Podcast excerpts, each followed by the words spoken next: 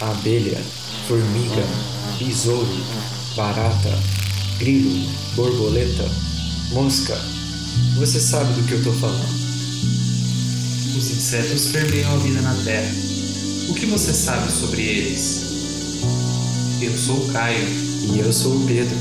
Você está escutando O zumbido do mosquito, o canto da cigarra. a pulga atrás da orelha. Você está escutando Bug Bites, o seu podcast sobre insetos. Estamos começando agora mais um Bug Bites. falando diretamente da Toca do Besouro Studios. E se você está escutando a gente pela primeira vez, não se esquece que a gente tá também no Spotify. É só você procurar aí no seu aplicativo do Spotify, Bug Bites Podcast, que você pode escutar a gente na hora. Além disso, se você quiser aprender a assinar aí no seu celular em um agregador de podcast, é só você procurar o linkzinho que a gente vai deixar na descrição desse episódio. É isso aí. E nesse episódio a gente lembra mais uma vez que esse é o mês do Outubro Rosa. É o mês de prevenção do câncer de mama. Essa doença, né, que é o segundo tipo de câncer mais comum entre as mulheres. E a prevenção ainda é o melhor remédio. É muito importante compartilhar com as pessoas próximas de você que está escutando a gente como é que faz para prevenir essa doença tão importante. E apesar de o autoexame ser muito importante também, ele não substitui a mamografia não, viu? Esses exames são muito importantes em grupos de risco, por exemplo, mulheres acima de 40 anos. A gente vai deixar um link para vocês no post e na descrição para quem quiser se informar mais sobre essa campanha. Mas e aí, Pedro, vamos para o nosso episódio ou não? Mas Caio, antes do nosso episódio a gente sempre tem a Então, Pedro, na realidade, essa semana a gente não tem curiosidade não, viu? O episódio tá recheado de coisa legal. E aí eu acho que não vai dar muito tempo da gente falar nenhuma curiosidade não. Acho que a gente tem que ir direto pro assunto. Você tem razão. Então vamos lá então. Então vamos lá.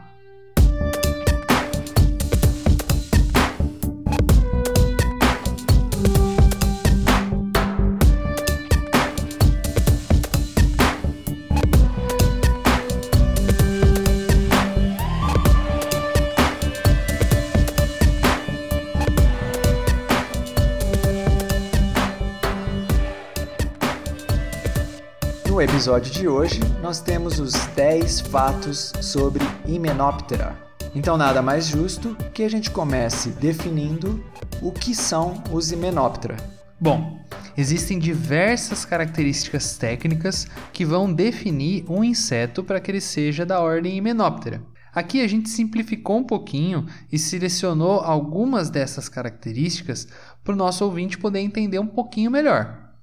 Para começar, o aparelho bucal dos Hymenoptera é um aparelho bucal mastigador, ou seja, ele tem todas aquelas partes do aparelho bucal que são específicas para mastigação. O que já coloca, por exemplo, um pernilongo que tem o aparelho bucal sugador, já não pode ser um Hymenoptera. Lembrando, né, que apesar da abelha parecer que tem também um aparelho sugador, o que ela tem é uma glossa, né, uma língua muito alongada que serve para coletar o néctar, coletar o pólen, mas ela não deixa de ter mandíbulas e características que compartilha com os outros himenópteros.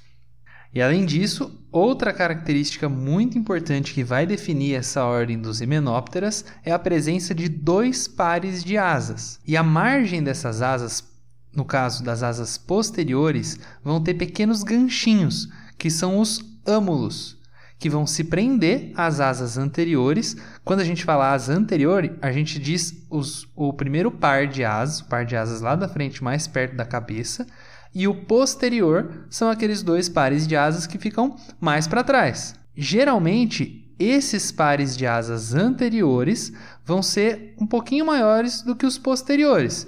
E eles vão ter, como eu já falei, esses âmulos, que são pequenos ganchinhos que vão prender um ao outro. Dessa maneira, cada lado das asas vai funcionar em conjunto, funcionalmente como se fosse uma asa só. E a outra ca- característica que a gente selecionou aqui é do ovipositor, que é articulado em sua base.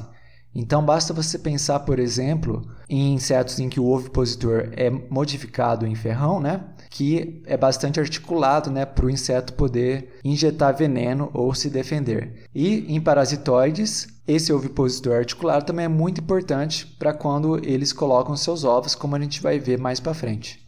Além dessas características técnicas da, da ordem Hymenoptera, essa ordem ainda é dividida em dois grupos. No caso, é o grupo Sínfita e o grupo Apócrita. O grupo Sínfita, que é um dos grupos mais antigos dessa ordem, que vai ter algo como aí 200 milhões de anos, e as larvas vão ser muito semelhantes às lagartas de lepidópteros. Esses insetos são também conhecidos, por exemplo, como moscas da serra, graças ao ovipositor que parece uma serrinha, e é utilizado pelas fêmeas para perfurar as plantas e depositar os seus ovos. Podem causar danos econômicos muito importantes em florestas e em diversas plantas de cultivo.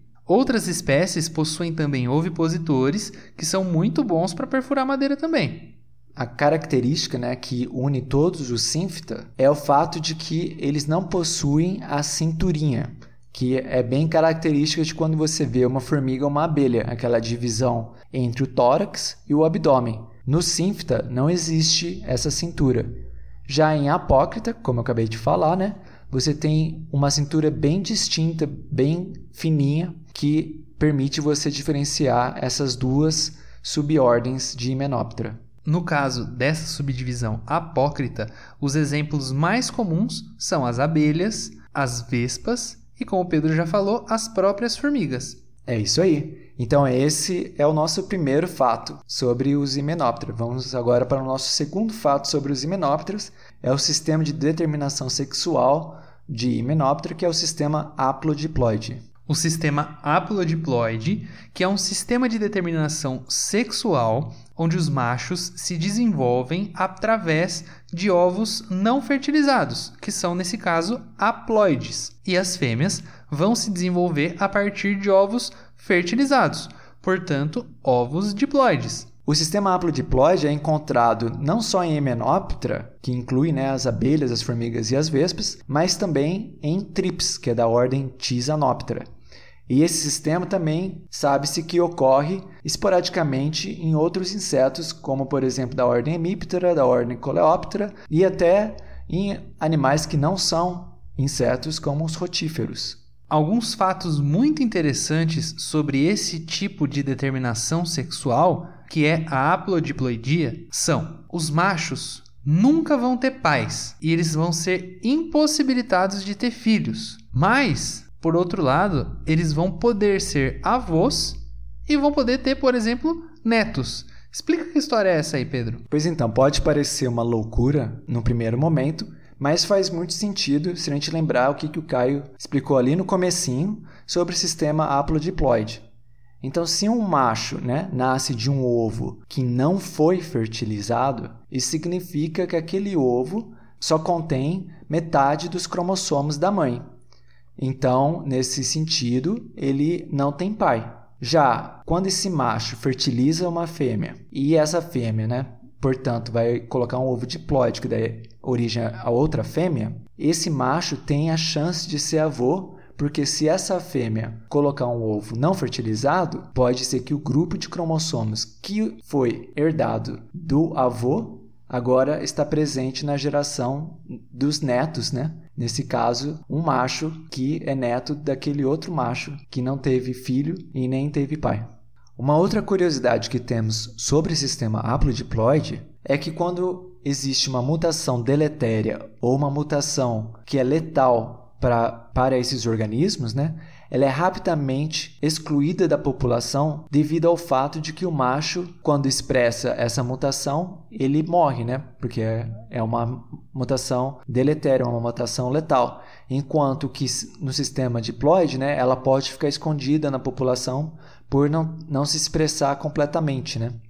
Então essa é uma outra vantagem do sistema haplodiploide. A haplodiploidia, que também vai estar relacionado muito fortemente com a evolução por exemplo, do comportamento social, que é um papo que a gente vai falar em um outro fato sobre os Hymenoptera, né, Pedro? É isso aí. Mas o nosso terceiro fato também está relacionado à reprodução, que é a telitoquia. A telitoquia, que é a reprodução sem a fecundação, mas que vai dar origem a fêmeas diploides, ou seja, 2N. E é muito legal esse sistema, né? Porque é como se fosse um sistema clonal. E ele é muito comumente observado em formigas. Aqui a gente destaca a formiga Wasmania auropuctata, que é uma formiga muito comum no Brasil, tanto em ambiente urbano quanto em ambiente nativo, né? E em vários outros países essa formiga ela é invasora. E o fato de ela se reproduzir né, por sistema de teletoquia é uma das hipóteses de por que, que ela se espalha tão rápido. E por que isso? Porque ela é capaz de formar colônias gigantescas, um fenômeno conhecido como unicolonialidade. E como é que funciona a teletoquia? A teletoquia em Hymenoptera, o tipo, né, a forma de teletoquia que é encontrado, é conhecido em inglês como automixes ou automixia, no qual dois produtos, né, haploides que vêm das, da mesma meiose, né, se fundem, formando então um zigoto diploide. Isso geralmente acontece após o crossover, que como a gente aprende, né, é a, a fase da meiose em que você tem troca né, entre dois cromossomos homólogos e assim você promove a variabilidade genética. Então, esse sistema de teletoquia, né, de certa maneira, também se beneficia da variabilidade genética e também oferece a, uma maior heterozigosidade. Bom, vale a gente lembrar que esse tipo de reprodução não ocorre só na Wasmania auropunctata. Também ocorre em diversos outros insetos dentro dessa ordem Hymenoptera, como por exemplo a Apis mellifera capensis, que é uma das espécies, uma das subespécies que a gente tem da nossa, da nossa abelha do mel. E vale a gente lembrar também que um dos casos muito interessantes de teletoquia que a gente tem ocorrendo na nossa natureza é, por exemplo, a Wolbachia, que é um simbionte, é uma bactéria simbionte que vive dentro de pequenas vespinhas e de mais de 40% dos insetos que a gente conhece, por exemplo, que ela pode estar tá influenciando tão fortemente o inseto que ela pode estar tá induzindo o inseto à teletoquia, em alguns casos o que faria, por exemplo, o inseto colocar apenas ovos fêmeas e nunca ovos machos. Aí nesse caso, né, como o Caio bem falou, é um fenômeno induzido por uma bactéria que manipula a reprodução do seu hospedeiro. E aí existem diversos mecanismos que a gente não vai falar hoje, mas com certeza valem um episódio futuro. Ah, com certeza. Existem aí diversos artigos, diversos trabalhos que falam sobre a capacidade da Wolbachia de manipular todo o sistema sexual de diversos organismos, não só de insetos, mas de diversos artrópodes, por exemplo. Mas esse papo fica para uma outra hora, né?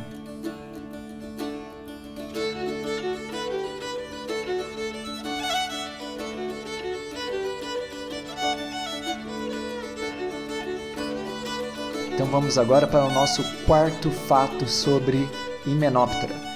E a gente não pode deixar de falar sobre o comportamento social. Em Menoptera, o comportamento social conhecido como eu social, que a gente já abordou em outros episódios, né, que também é conhecido como verdadeiramente social, ele evoluiu de 8 a 11 vezes independentemente dentro desse grupo de insetos. O eu socialismo, né, só para relembrar, se caracteriza pela divisão de trabalho reprodutiva, pela sobreposição de gerações e pelo cuidado cooperativo da prole. Todas as formigas são eusociais, mas nem todas as abelhas e nem todas as vespas são sociais. Vale lembrar que a gente, no nosso episódio 18, a gente conversou com Matheus Detone, no episódio Insetos de Personalidade, onde a gente abordou um pouquinho sobre os diferentes níveis de organização social que você pode encontrar em Menoptera, especificamente em vespas, né?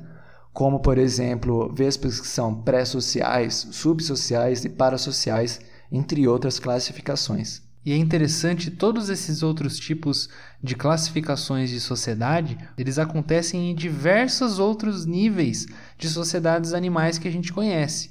Um exemplo muito comum na entomologia é o caso dos cupins, que eles também são uma sociedade. Com certeza. Cupins que também são conhecidos como baratas sociais.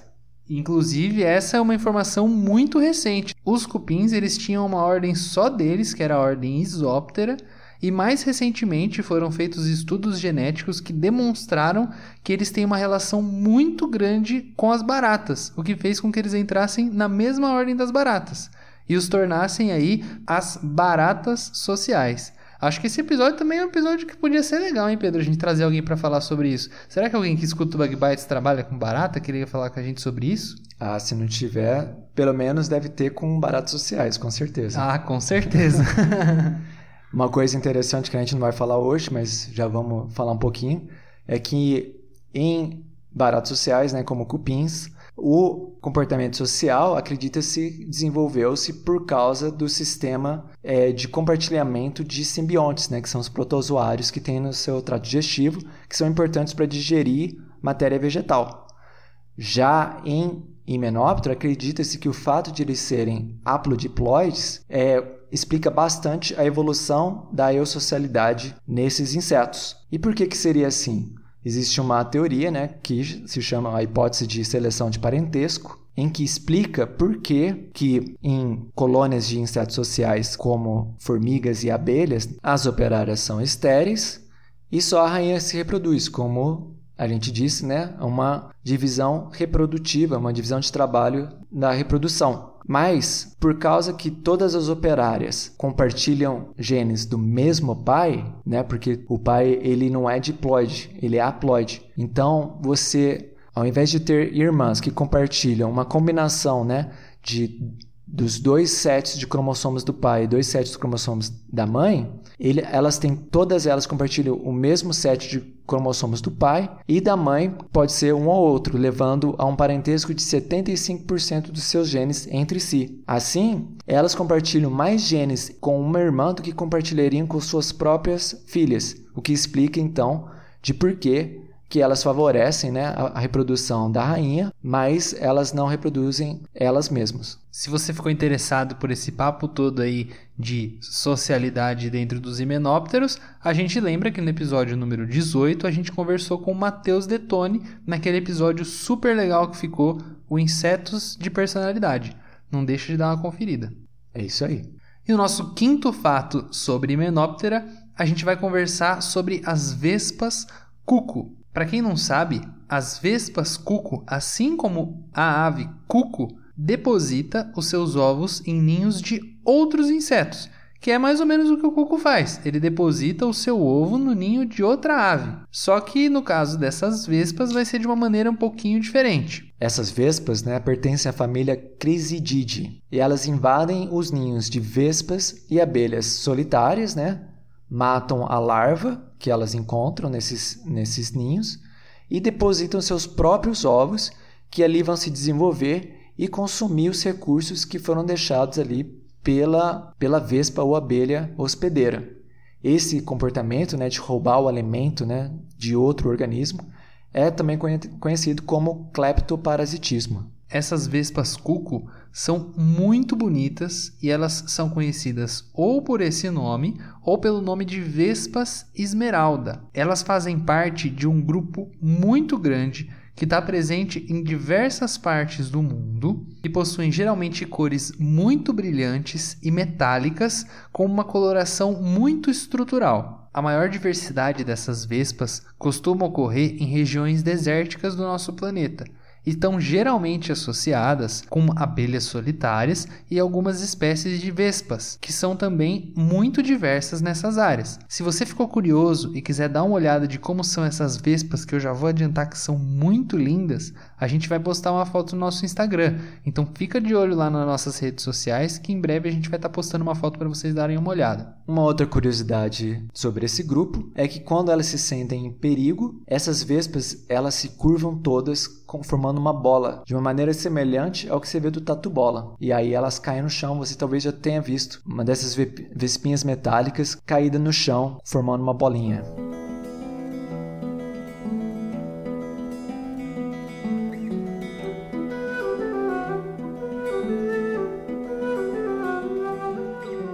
Caio, e como é que andam os produtos do Bug Bites, já que a gente está falando de vespas bonitas? É, Pedro, falando em vespas bonitas, a gente também tem umas canecas muito bonitas aí que estão no nosso site, em parceria com a Bauer Stamp. A gente postou essa semana uma foto com diversas das canecas que a gente tem vendendo lá na lojinha da Baua. Se o pessoal que escuta o Bug Bites estiver interessado em comprar essas canecas para dar de presente ou então para guardar, para colecionar, é só entrar aí no link que a gente vai deixar na descrição desse episódio e também lá no nosso post do Facebook, ou então já entra aí direto agora, bit.ly barra bugbytesbybaua e é só o pessoal que quiser adquirir as nossas canecas, né Pedro? É isso aí, são canecas muito bonitas e lembrando que ao adquirir essas canecas você também ajuda o nosso projeto do Bug Bites a sempre melhorar. Vamos agora para o nosso sexto fato sobre Hymenoptera. E agora a gente vai falar de diversidade e abundância. Ô Kai, quantos himenópteros que existem? Bom, Pedro, quantos himenópteros existem a gente não tem muita certeza, né? O que a gente sabe é que existem mais de 150 mil espécies vivas de himenóptera que já foram descritas, além de mais de 2 mil que foram extintas. E só para colocar esses números em perspectiva, de insetos a gente conhece mais ou menos 900, 900 mil espécies que foram descritas até agora. Como o Caio bem lembrou, não significa que são todas que existem, mas apenas aquelas que a gente conhece. Dessas espécies, os besouros representam 40% de todas as espécies descritas. E de fato, a gente tem cinco grandes ordens né, de insetos em termos de riqueza de espécies, que é o Hymenoptera, Diptera, Coleoptera, Lepidoptera e Hemiptera. Só de besouro, como a gente já falou, tem mais ou menos aí um milhão e meio de espécies descritas. A Hymenoptera, que é essa ordem que a gente está discutindo nesse episódio, que é das abelhas, vespas e formigas. A ordem Diptera, que é mais conhecida pelas moscas. A Coleoptera, pelos besouros. Lepidoptera, pelas borboletas e mariposas, e a ordem Hemiptera por principalmente as Maria Fedidas, as Marias Fedidas e também as cigarras. E outros percevejos. E diversos outros percevejos.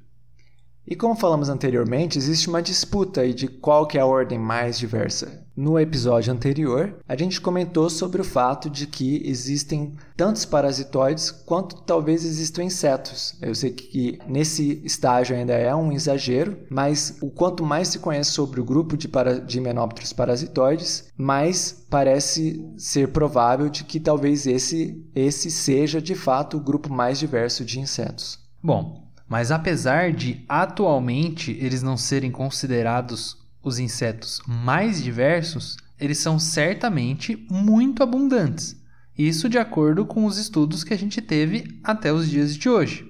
Por exemplo, em um estudo do ano 2000, que foi publicado na PNAS, que é um, um periódico muito importante em diversas áreas da ciência, as formigas elas podem representar de 15 a 20% da biomassa total de animais terrestres. E se você for considerar regiões tropicais, onde as formigas são mais abundantes, né, esse número pode chegar a 25% ou mais do total da biomassa de animais terrestres, incluindo os vertebrados.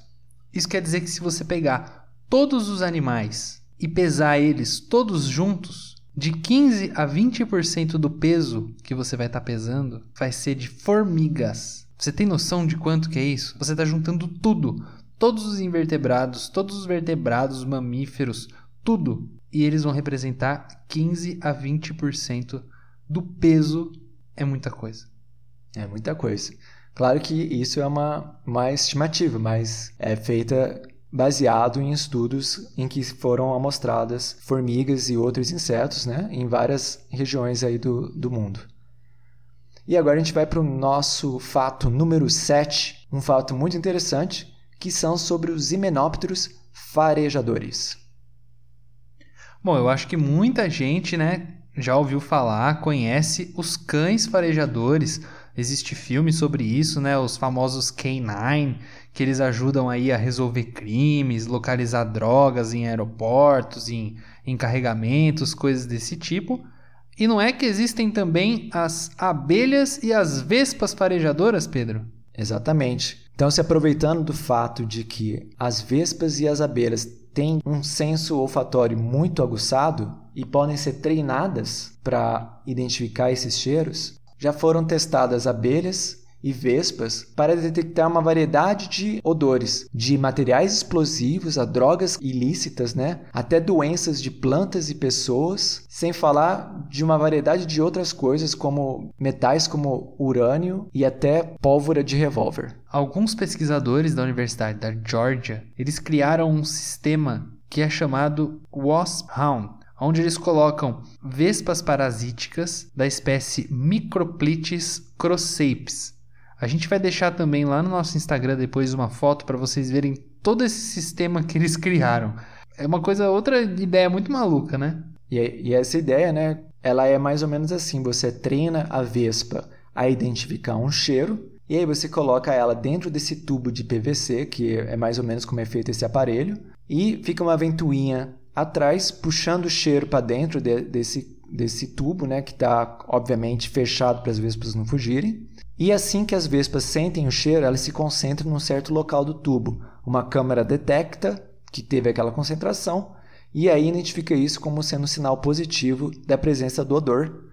E se não, não acontece isso, né, aí é um, um sinal negativo da presença do odor. É bem, bem interessante. Eu fico com minha dúvida aí de quão eficiente que é. Eu achei muito estranho, achei isso muito maluco, mas muito interessante, com certeza.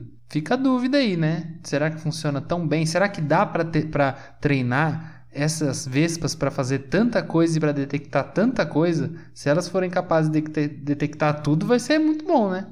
Acho que elas com certeza são capazes de detectar, de detectar muita coisa. Agora, se elas conseguem fazer isso enquanto fica uma ventoinha funcionando dentro de um cano de PVC, aí eu já tenho, já tenho minhas dúvidas.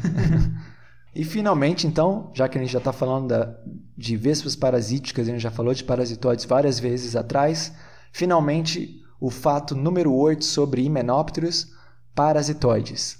Os parasitoides, que são organismos que vivem em relações muito íntimas com os seus hospedeiros, que cedo ou tarde podem ocasionar na morte desse hospedeiro. O parasitoidismo, que é uma das seis maiores estratégias de evolução do parasitismo, em linhas gerais, o que acontece é o parasitoide ele detecta o seu hospedeiro e ele injeta o ovo através do seu ovipositor articulado e assim o ovo fica depositado ou em cima do hospedeiro, que aí a gente chama de ectoparasitismo, ou dentro do, do seu hospedeiro, que aí a gente vai chamar de endoparasitismo. Assim que a larva eclode do ovo, ela vai se alimentar do hospedeiro e, portanto, causando, na maioria das vezes, a morte do seu hospedeiro. E é muito interessante o caso dos parasitoides, eles desenvolvem diversas relações com os hospedeiros deles. Um caso muito interessante acontece, por exemplo, com o parasitoide Glyptapantelis, que modifica o comportamento da lagarta que é atacada por esse parasitoide, e aí faz com que a própria lagarta que foi atacada por esse parasitoide defenda a pupa desse parasitoide que está se desenvolvendo nela antes do parasitoide emergir de certos predadores. Parece uma coisa.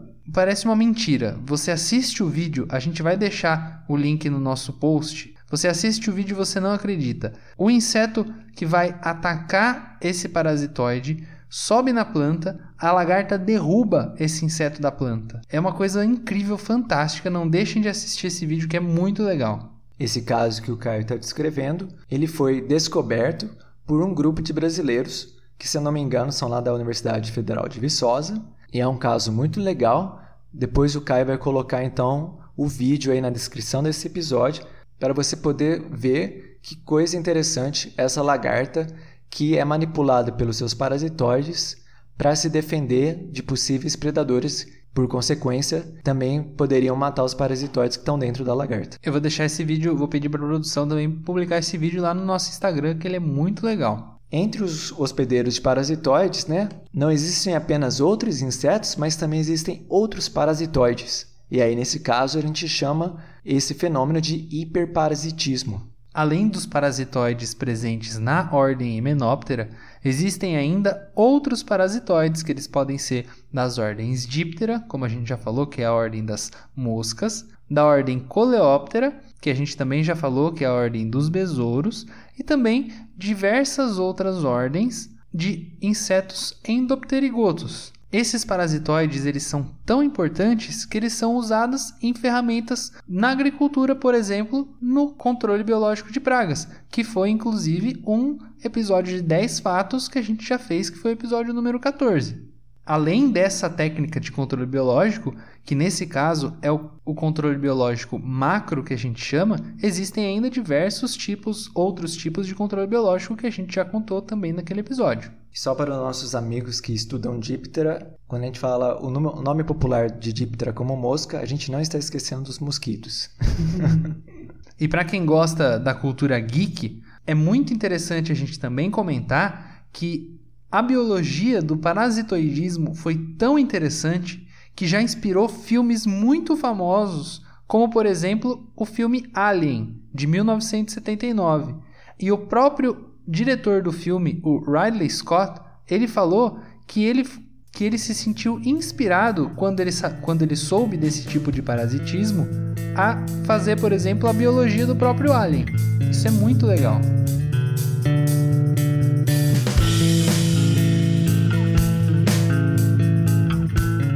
Estamos chegando então agora ao nosso fato número 9, que é qual é o maior e qual é o menor Hymenoptera. O maior Hymenoptera conhecido são vespas do gênero Pepsis, da família Pompilidae, mais especificamente Pepsi, Pepsis pulsesquiae, que podem ter até 7 centímetros, ou melhor, 6,8 centímetros de comprimento e uma envergadura das asas de quase 12 centímetros, 11,6 centímetros.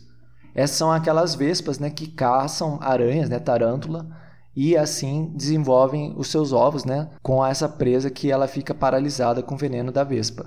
Já no caso do menor himenóptero que existe, o que a gente encontrou aqui foi o caso das moscas, das moscas fada, ou fairy flies em inglês, da família Mimaridae, que provavelmente são inclusive os menores insetos do mundo elas que são responsáveis por parasitar ovos de outros insetos. Inclusive, a gente encontrou aqui que essas vespas, né, essas vespas fadas ou moscas fadas, elas podem inclusive nadar para colocar os seus ovos em presas aquáticas, como por exemplo de besouros do gênero Dísticus. Esse inseto é tão pequeno, mas tão pequeno, que ele vai ter uma envergadura de corpo de 0,139 milímetros e é também conhecido como o menor inseto voador que a gente conhece. Esse nome que recebe é devido à sua aparência, porque as suas asas elas são bem fininhas e possuem algumas, alguns tufos, como se fossem tufos de pelos, que dá essa, esse aspecto de como se fosse né, de é, peninhas ou, ou de asinhas, como se fosse de uma fada, né? Já no caso das maiores formigas conhecidas, de acordo com a Wikipédia, seria a Dorilus helvulus, que vai atingir cerca de 5 centímetros de comprimento.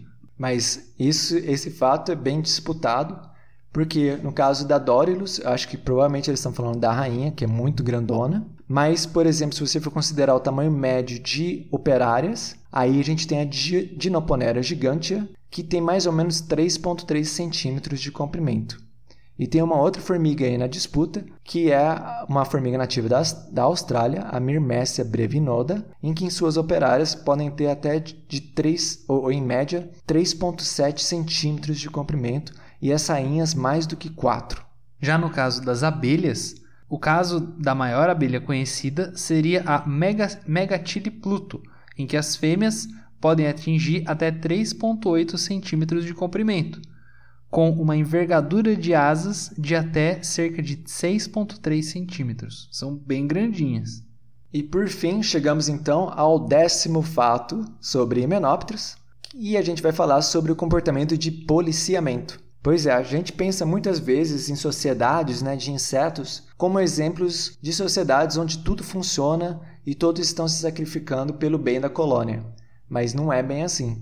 O comportamento de policiamento é um comportamento que você observa em menópteros como formigas, abelhas e vespas, onde, onde as fêmeas, geralmente operárias, mas você também pode ter até outras reprodutivas né, na hierarquia, elas ficam sendo vigiadas por outras operárias ou por outras fêmeas, né, para se ter certeza que elas não estão se reproduzindo e não quebrando, então, entre aspas, o contrato social aí do, do sistema eusocial de comportamento. Assim, o que acontece é que você reforça o comportamento de cooperação entre as operárias que não devem se reproduzir e somente a rainha se reproduz, se reproduz mantendo então a divisão reprodutiva, a divisão do trabalho reprodutiva. Esse poder de polícia é extremamente necessário, por exemplo, no caso de abelhas, porque sempre tem ali uma operáriazinha que foge e que vai botar um ovinho ali, separado, escondido, para que nasça,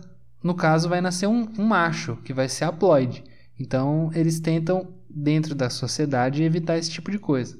Tem muitos trabalhos muito interessantes sobre esse comportamento, inclusive alguns dos trabalhos, ou, ou melhor, vários trabalhos importantes foram desenvolvidos no Brasil, como por exemplo pelo professor Paulo Oliveira na Unicamp, né? E também pelo professor Fábio Nascimento na USP de Ribeirão Preto. O mecanismo pelo qual esse comportamento de policiamento acontece pode ser explicado, por exemplo, pela presença de hidrocarbonetos específicos nos ovos que são colocados pela rainha e que não estão presentes nos ovos colocados pelas operárias. Assim, as operárias que estão policiando conseguem identificar quando uma operária, uma outra operária está botando ovo, ovos, e muitas vezes é até possível que elas imobilizem e, de uma certa maneira, né, penalizem a operária que trapaceou, né, que colocou ovo quando não deveria colocar. E esse poder de polícia, ele não acontece só quando a rainha está presente. Ele também vai ocorrer em algumas espécies de formigas em que as operárias fêmeas reprodutivas vão estabelecer uma hierarquia de dominância, onde somente as operárias que vão estar no topo do ranking vão ser capazes de se reproduzir. É isso aí. Então chegamos ao final dos nossos 10 fatos sobre a ordem Hymenoptera. E aí, vocês gostaram? Contem aí, pessoal, para nós se vocês gostaram desse tipo de episódio, se vocês não gostaram. A gente já fez nosso episódio 14, onde a gente falou sobre 10 fatos sobre controle biológico, e agora a gente fez um 10 fatos sobre a ordem Hymenoptera. Contem pra gente o que vocês acharam.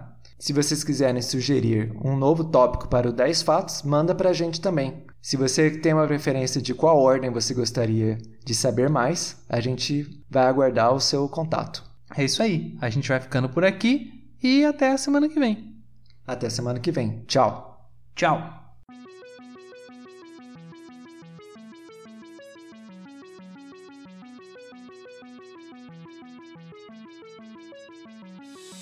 O Bug Bites é um projeto de divulgação científica relacionado aos insetos e à entomologia. Nosso conteúdo é produzido por especialistas da área e de acesso gratuito nas mais diferentes plataformas. O apoio de nossos ouvintes é muito importante. Se você gosta do nosso conteúdo, considere apoiar esse projeto. A partir de R$ reais mensais, você pode apoiar o Bug Bites na plataforma Padrim. O link está na descrição do episódio.